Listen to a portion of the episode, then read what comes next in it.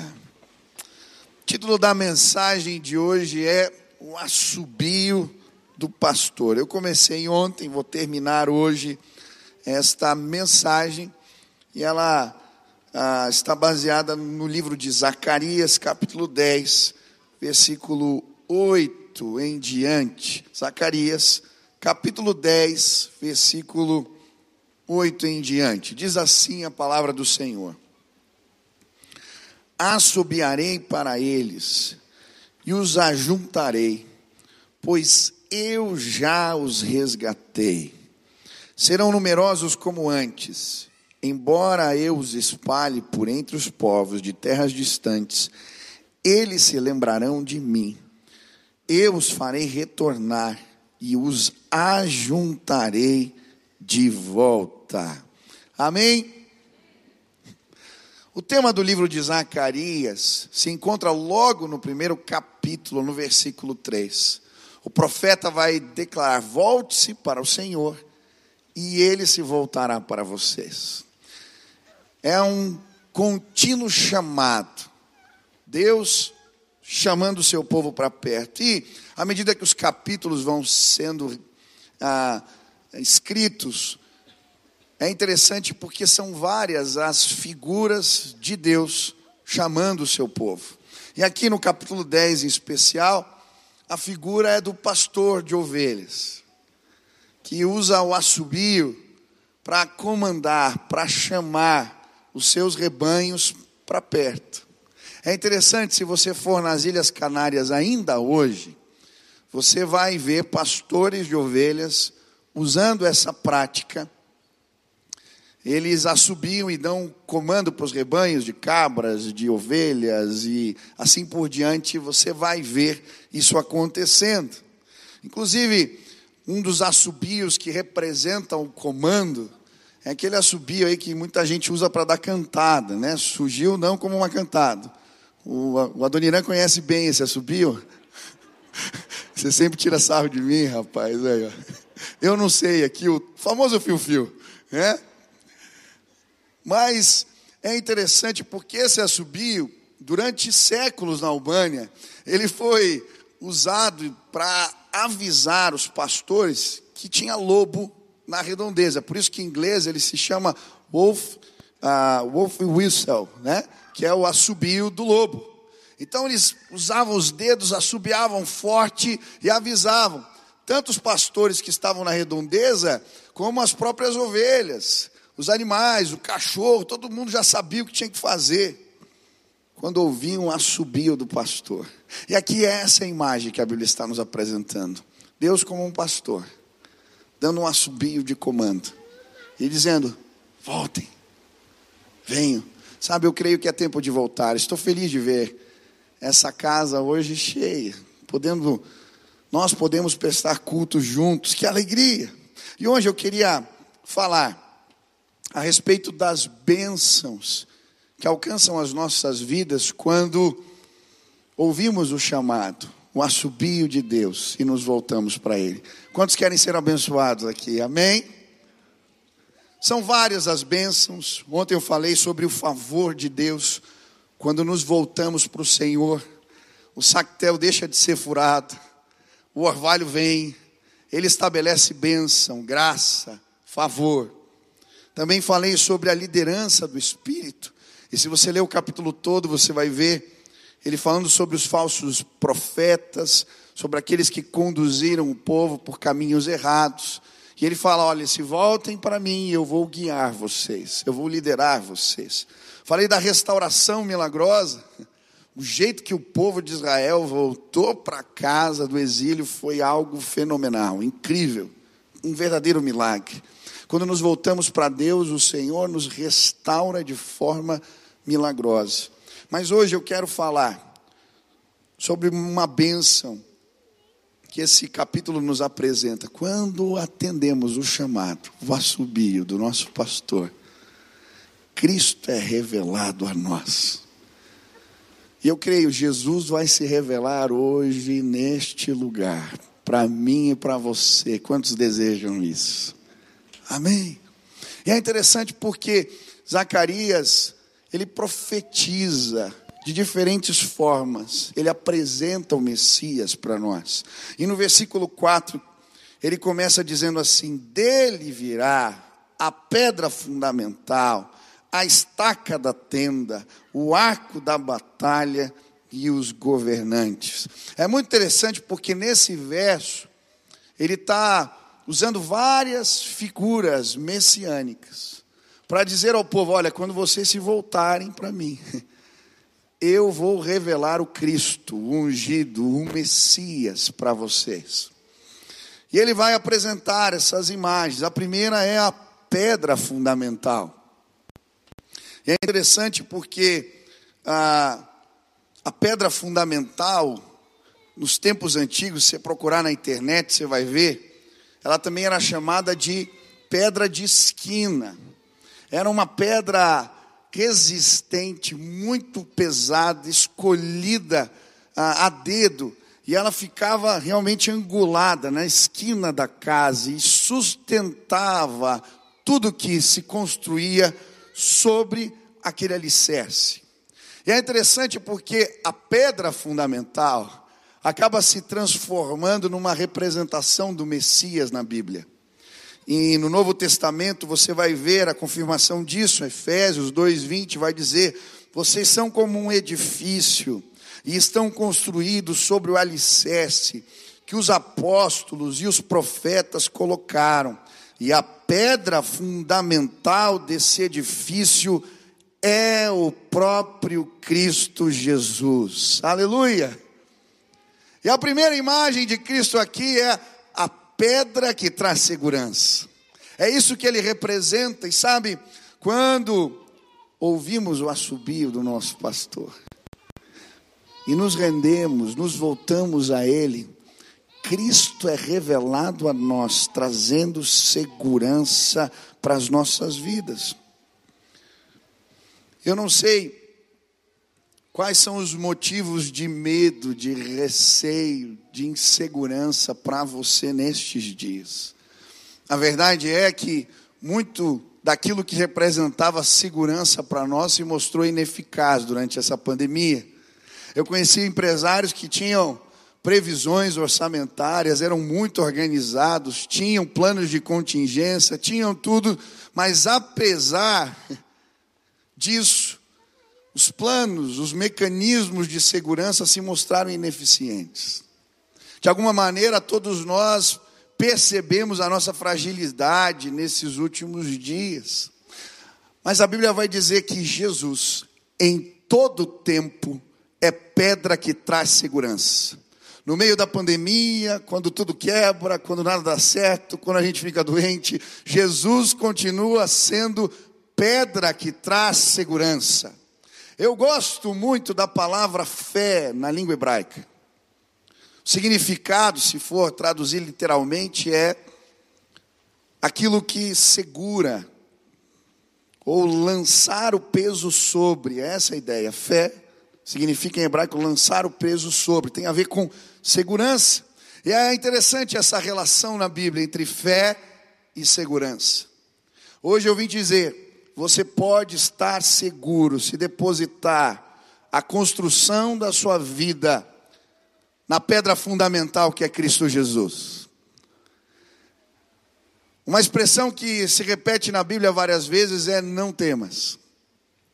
Não temas, porque eu sou contigo, eu sou o teu Deus.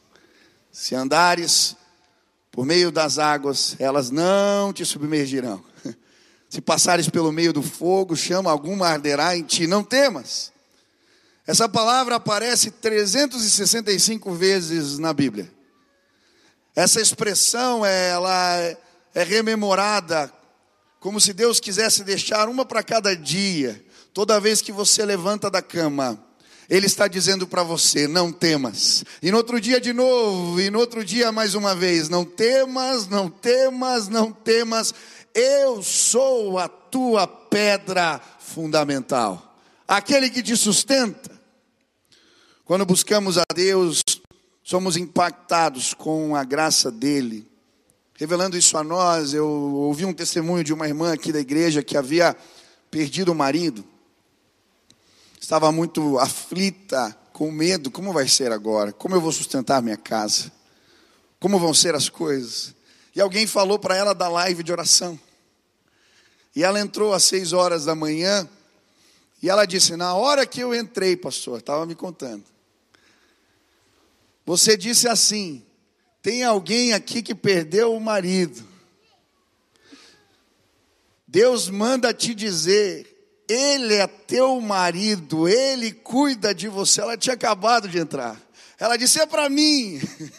E naquele dia, ela falou: Pastor, eu senti que Deus estava cuidando de mim. Eu quero dizer para você: Ele é a tua segurança. Não temas. Jesus é pedra fundamental. Nesse tempo difícil, Ele vai trazer segurança. Eu nunca esqueço um dia que eu estava saindo aqui da igreja um rapaz veio me abraçar chateado, ele tinha perdido a esposa, e ele falava, pastor, eu não consigo dormir, está muito difícil, eu não consigo dormir. Ele estava me contando isso, passa um carro. Muitos conheceram aqui o Vaguinho, era um jovem especial aqui da nossa igreja, muito alegre, ele sempre gritava para mim, Michel, Michel. Ele abre a janela e diz, Michel, um versículo para você. Em paz me deito e logo pego no sono, porque só tu, Senhor, me fazes repousar seguro. Eu falei, irmão, essa é para você. Deus trouxe o recado. Hoje eu vim dizer para você: não temas. Ouve o assobio do teu pastor. Cristo vai ser revelado na tua casa, não é tua história. Não importa o que esteja acontecendo, Ele é pedra que traz segurança. Aleluia. Mas Jesus também é apresentado aqui como a estaca da tenda. E é interessante essa imagem, porque para mim a estaca que segura a tenda, ela representa pressão. A estaca servia para aguentar pressão, segurar a barraca. Eu já ouvi muita gente dizendo: Eu vou chutar o pau da barraca. Já ouviu? Cuidado que a barraca cai em cima de você. Quando a gente está desesperado, a gente às vezes mete os pés pelas mãos e a gente complica ainda mais as coisas. A verdade é que todos nós somos de alguma maneira pressionados. Responsabilidades aumentam, situações mudam e a pressão aumenta. E por mais determinado que você seja, resiliente, em alguns momentos da vida nós sucumbimos à pressão. Quem aqui já ficou estressado? Você sucumbiu à pressão. Eu lembro que eu fui no médico e ele disse: Você está estressado, mas o que, que é isso? Eu falei. Você já apertou um parafuso demais? O que acontece? Ele espana o nível de pressão está muito alto. Mas olha que bonito. Talvez você chegou aqui assim. Ouve o assobio do teu pastor, porque ele vai revelar o Cristo que é a estaca que segura a pressão e nos faz resistir os tempos difíceis. Em nome de Jesus, você não vai sucumbir, Cristo vai ser revelado. É por isso que ele diz: Vinde a mim. Os que estão cansados e sobrecarregados, eu os aliviarei. Meu fardo é leve, o meu jugo é suave. Eu não sei qual é o nível de pressão que você tem enfrentado, mas Cristo vai ser revelado a você hoje, e Ele está cá, que nos ajuda a aguentar as pressões da vida. É interessante porque muitas vezes, diante dos enfrentamentos, a gente quer se fazer forte, brinca de super-herói. Quem já brincou de super-herói quando era criança? Eu tive experiências não muito boas com isso. Eu lembro bem brincando de super-herói, eu subi num trepa-trepa,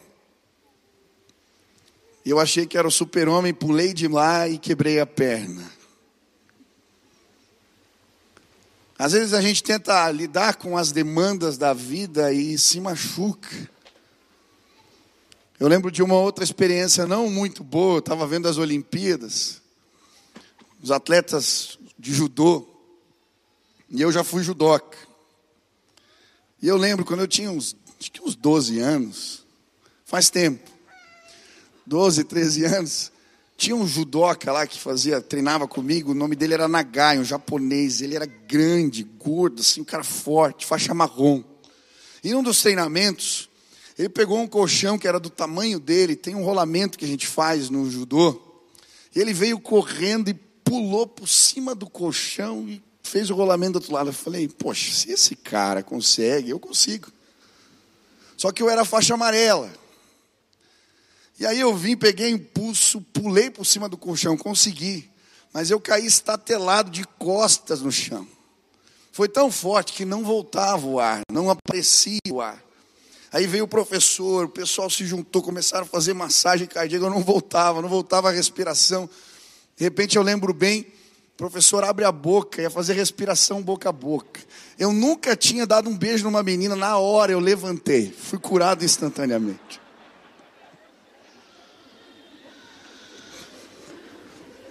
As pressões nos testam. As minhas experiências de tentar ser super-herói não foram bem sucedidas. Talvez você deu um pulo maior do que podia. Talvez você percebeu as suas limitações. Está pesado, está difícil. Para de viver a síndrome de Messias. Você não é. Mas hoje você veio num lugar. Deus está subiando aqui. E Jesus, Ele é a estaca que sustenta, que segura as pressões da vida, você vai passar sim, se Jesus estiver contigo, aleluia. Ele continua, e aí ele vai falar de Jesus como o arco da batalha. E essa imagem é interessante porque Jesus é apresentado agora a nós como aquele que traz vitória. E eu acho lindo essa imagem. Muitas pessoas reverenciam um Cristo morto na cruz. Essa é a imagem. Mas deixa eu te dizer, a cruz está vazia, ele venceu a morte. O meu Jesus não é um coitado, ele é um vencedor. O meu Jesus pode todas as coisas. Creia num Deus vitorioso. Hoje eu quero te apresentar o Cristo que veio para vencer. A imagem no Apocalipse dele é exatamente essa. Um Cristo glorioso, seus olhos são como chamas de fogo. Ah, uma espada sai da sua boca. Ele vem montado em cavalos, uma tatuagem na perna, Rei dos reis, Senhor dos senhores. Ele veio para vencer. Quando a Bíblia nos refere a Cristo dessa forma, como um arco que traz vitória, ele está falando sobre a vitória de Jesus da morte, sobre a morte. 1 Coríntios 15, aonde está a morte, a sua vitória? Aonde está a morte, o seu aguilhão? Jesus venceu a morte e destruiu o seu aguilhão, que é o pecado. Ele veio para vencer. A Bíblia vai nos falar da vitória de Jesus sobre o pecado, Romanos 3, 24, mas pela sua bondade merecida, Deus os justifica gratuitamente por meio de Jesus Cristo, que os libertou do poder do pecado. Sobre o inimigo, 1 João 3,8, para isso o Filho do Homem se manifestou para destruir as obras do diabo. Não existe fortaleza, domínio do inimigo que se mantenha de pé diante da revelação de Cristo Jesus. Mas é interessante aqui nesse texto, que ele fala do Jesus que veio vencer o mar da aflição. Olha o versículo 11: Passarei pelo mar da aflição, ferirei o mar revoltoso. Sabe, eu creio que quando ouvimos o assobio de Deus, Jesus é revelado a nós, como foi revelado a Josué, quando ele está diante das muralhas de Jericó, num tempo de aflição, sem saber o que fazer, não tinha como passar por aquela fortaleza, e então ele vê o príncipe do exército do Deus vivo. Retira as sandálias dos teus pés, porque o lugar onde pisas é terra santa. Ele se prostra e o adora. Eu creio, era a revelação do Cristo que veio para vencer. Quando eles dão as sete voltas, ele dá um assobio. Os anjos vêm de encontro às muralhas. Ele é Deus, ele é Deus, aleluia. Eu não sei qual é a sua aflição, mas ele pode te fazer passar pelo mar da aflição, Ele é vitorioso, Ele é poderoso, Ele é Jesus. Esses dias eu tenho ouvido tantos testemunhos de pessoas que passaram pelo mar da aflição e passaram bem, porque Jesus se manifestou a elas. Eu lembro de um jovem, perdeu o pai novo. Fui consolá-lo e eu fui abençoado. Ele disse, pastor, eu não sei explicar. Existe uma paz tão grande. Eu não sei, é algo sobrenatural. Eu disse, é mesmo, é a paz que excede o entendimento. Isso existe. Eu lembro do testemunho de um irmão, seu filho no hospital, ia ser transferido para UTI, tinham diagnosticado com a embolia pulmonar oxigênio no máximo. Ele me liga, nós começamos a orar, começamos a clamar, ele chama a esposa, levanta um clamor, estava tudo certo para a transferência do menino para a UTI, ia ser entubado provavelmente, nós orando, estava no máximo oxigênio, no mesmo dia, vai para o mínimo. O Jesus que veio para vencer entrou naquela sala do hospital, ele é poderoso. Ele vai entrar com provisão na tua casa, Ele é a tua vitória com os teus, Ele vai entrar no lugar onde você trabalha, Ele vai estabelecer a glória dEle, Deus vai assobiar e Jesus vai ser revelado a nós. Mas sabe o que eu acho mais impressionante no livro de Zacarias? As profecias a respeito da vinda de Jesus permeiam todo o livro. É como se ele apontasse o tempo todo, o tempo todo, para o Jesus, o Messias que viria, cerca de 500 anos antes, Zacarias está escrevendo. E no capítulo 3, versículo 8 e 9, ele vai dizer: Ouvi agora Josué, sumo sacerdote, você e seus amigos que se sentam diante de ti, porque são homens de bom presságio. Eis que eu trarei o meu servo, o meu poder, pois eis que sobre a pedra que pus diante de Josué, sobre uma única pedra com sete facetas, vou gravar a sua inscrição, diz o Senhor dos Exércitos, e tirarei a culpa desta terra em um único dia.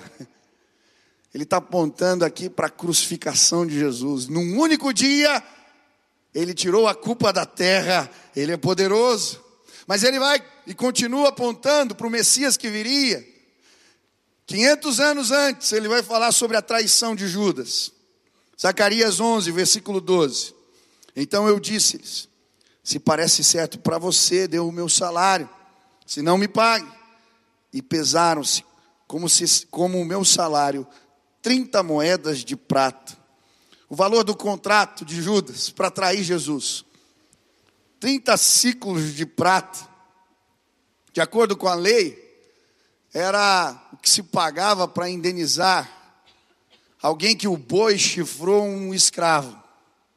Era a indenização por um escravo machucado. Foi esse o preço pago. Isso que custou a traição de Judas. E ele vai apontando para o Messias, vai apontando para Jesus. Ele continua falando e ele vai falar sobre a entrada triunfal de Cristo, Zacarias 9, versículo 9.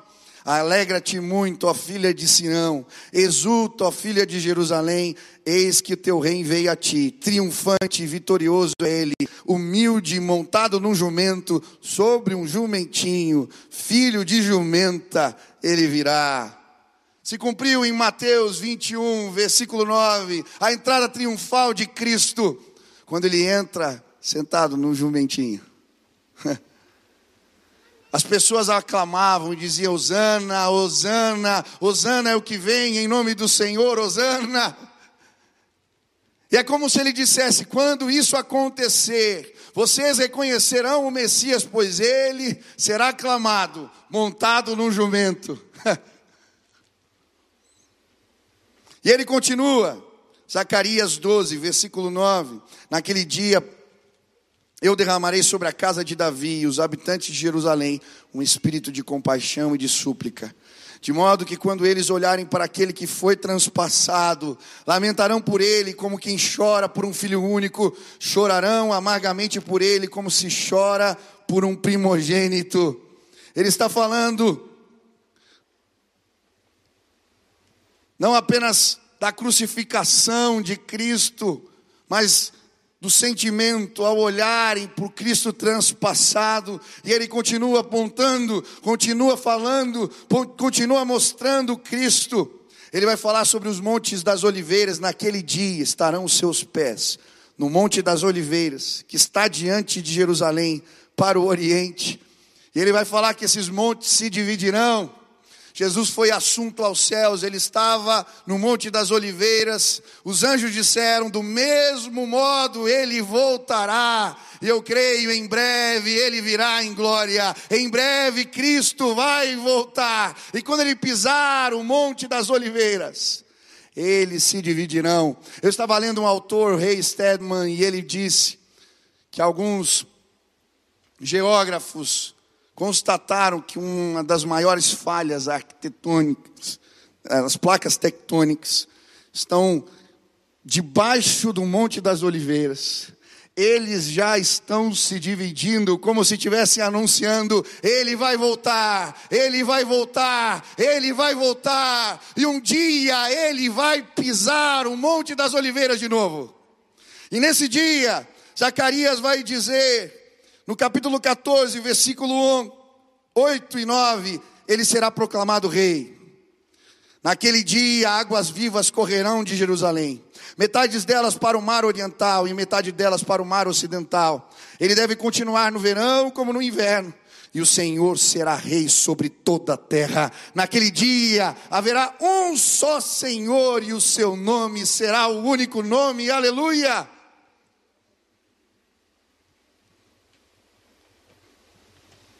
Quando esse dia chegar, tudo será tocado pela glória de Deus. Tudo será tocado pela glória de Deus.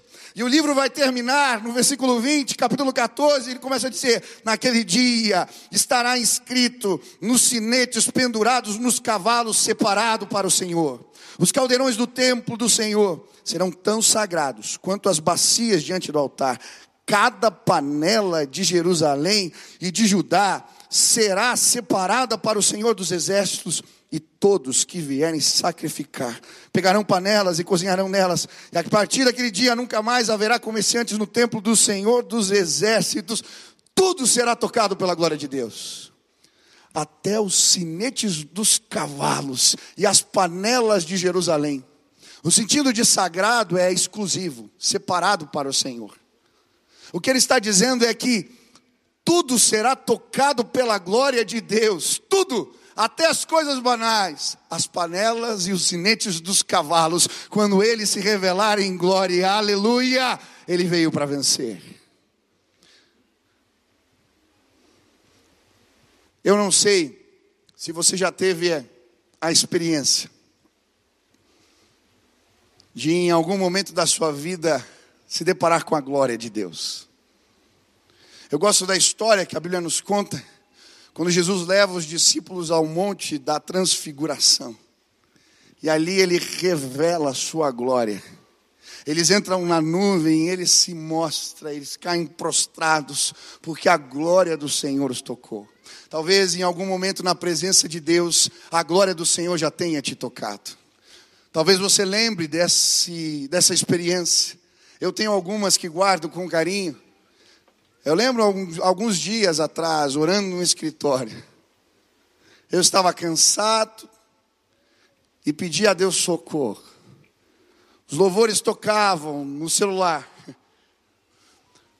Mas de repente a glória do Senhor me tocou naquela sala. Eu fui revigorado, eu ouvi a voz de Deus, Ele me visitou.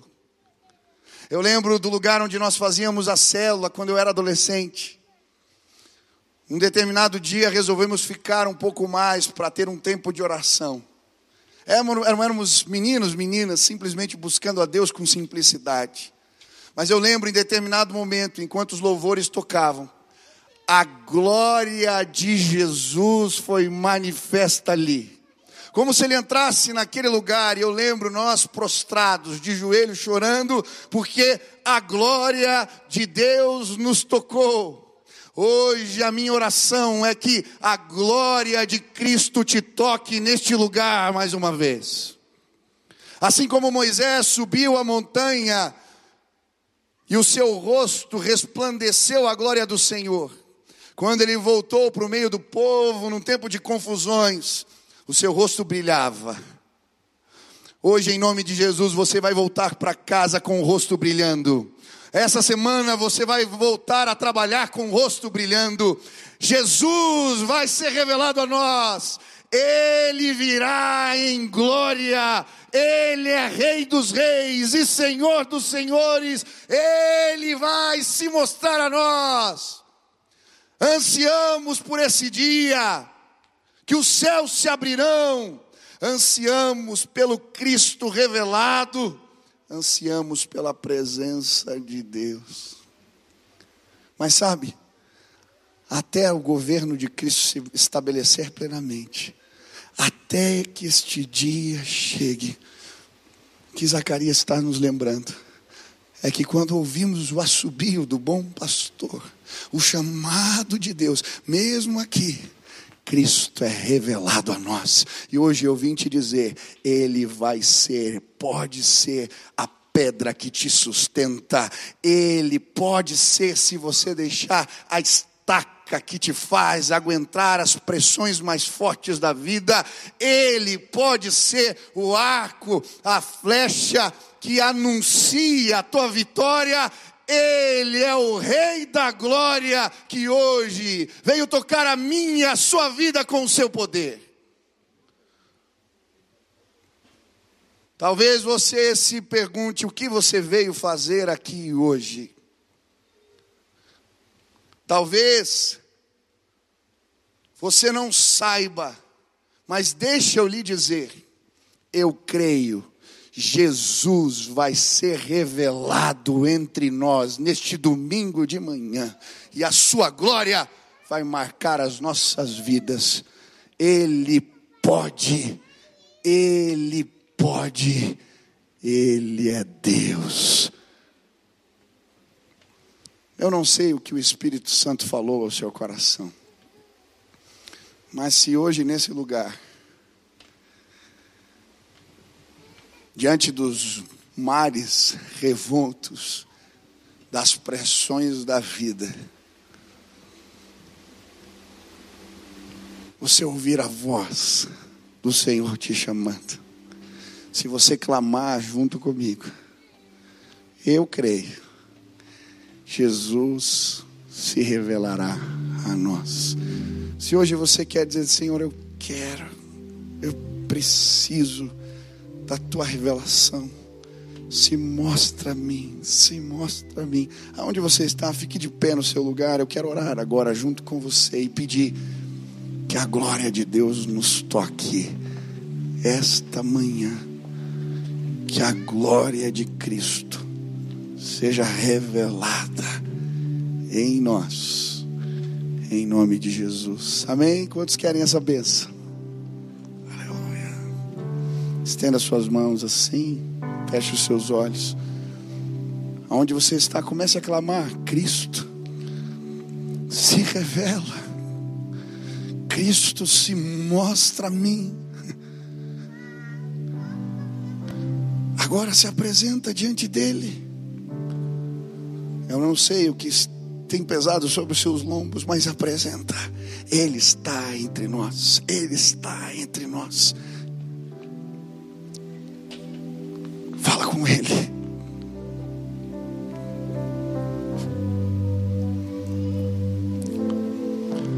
Pai querido, agora na autoridade do nome de Jesus, eu quero clamar que o Cristo que venceu a morte seja revelado entre nós com poder neste lugar. Ele é a pedra que nos sustenta. Pai, existem pessoas que o chão sumiu diante delas, perderam a segurança, as esperanças, mas que hoje o firme fundamento, a pedra de sustentação, a pedra angular, possa os segurar, que eles tenham uma revelação de Cristo que os fortaleça esta manhã, Pai. Existem pessoas pressionadas de todos os lados deste lugar, cansadas, sobrecarregadas, mas Tu és a estaca que nos mantém de pé que os teus filhos possam sentir a tua provisão, a tua presença, o segurando.